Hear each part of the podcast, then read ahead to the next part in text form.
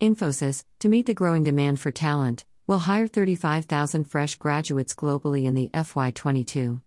With the quarter ending on June 30th, Infosys added another 8,304 employees, taking the total number to 267,953.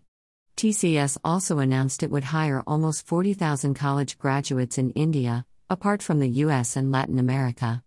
The previous quarter had Infosys report a 13.9% attrition compared to 10.9% of the quarter before that.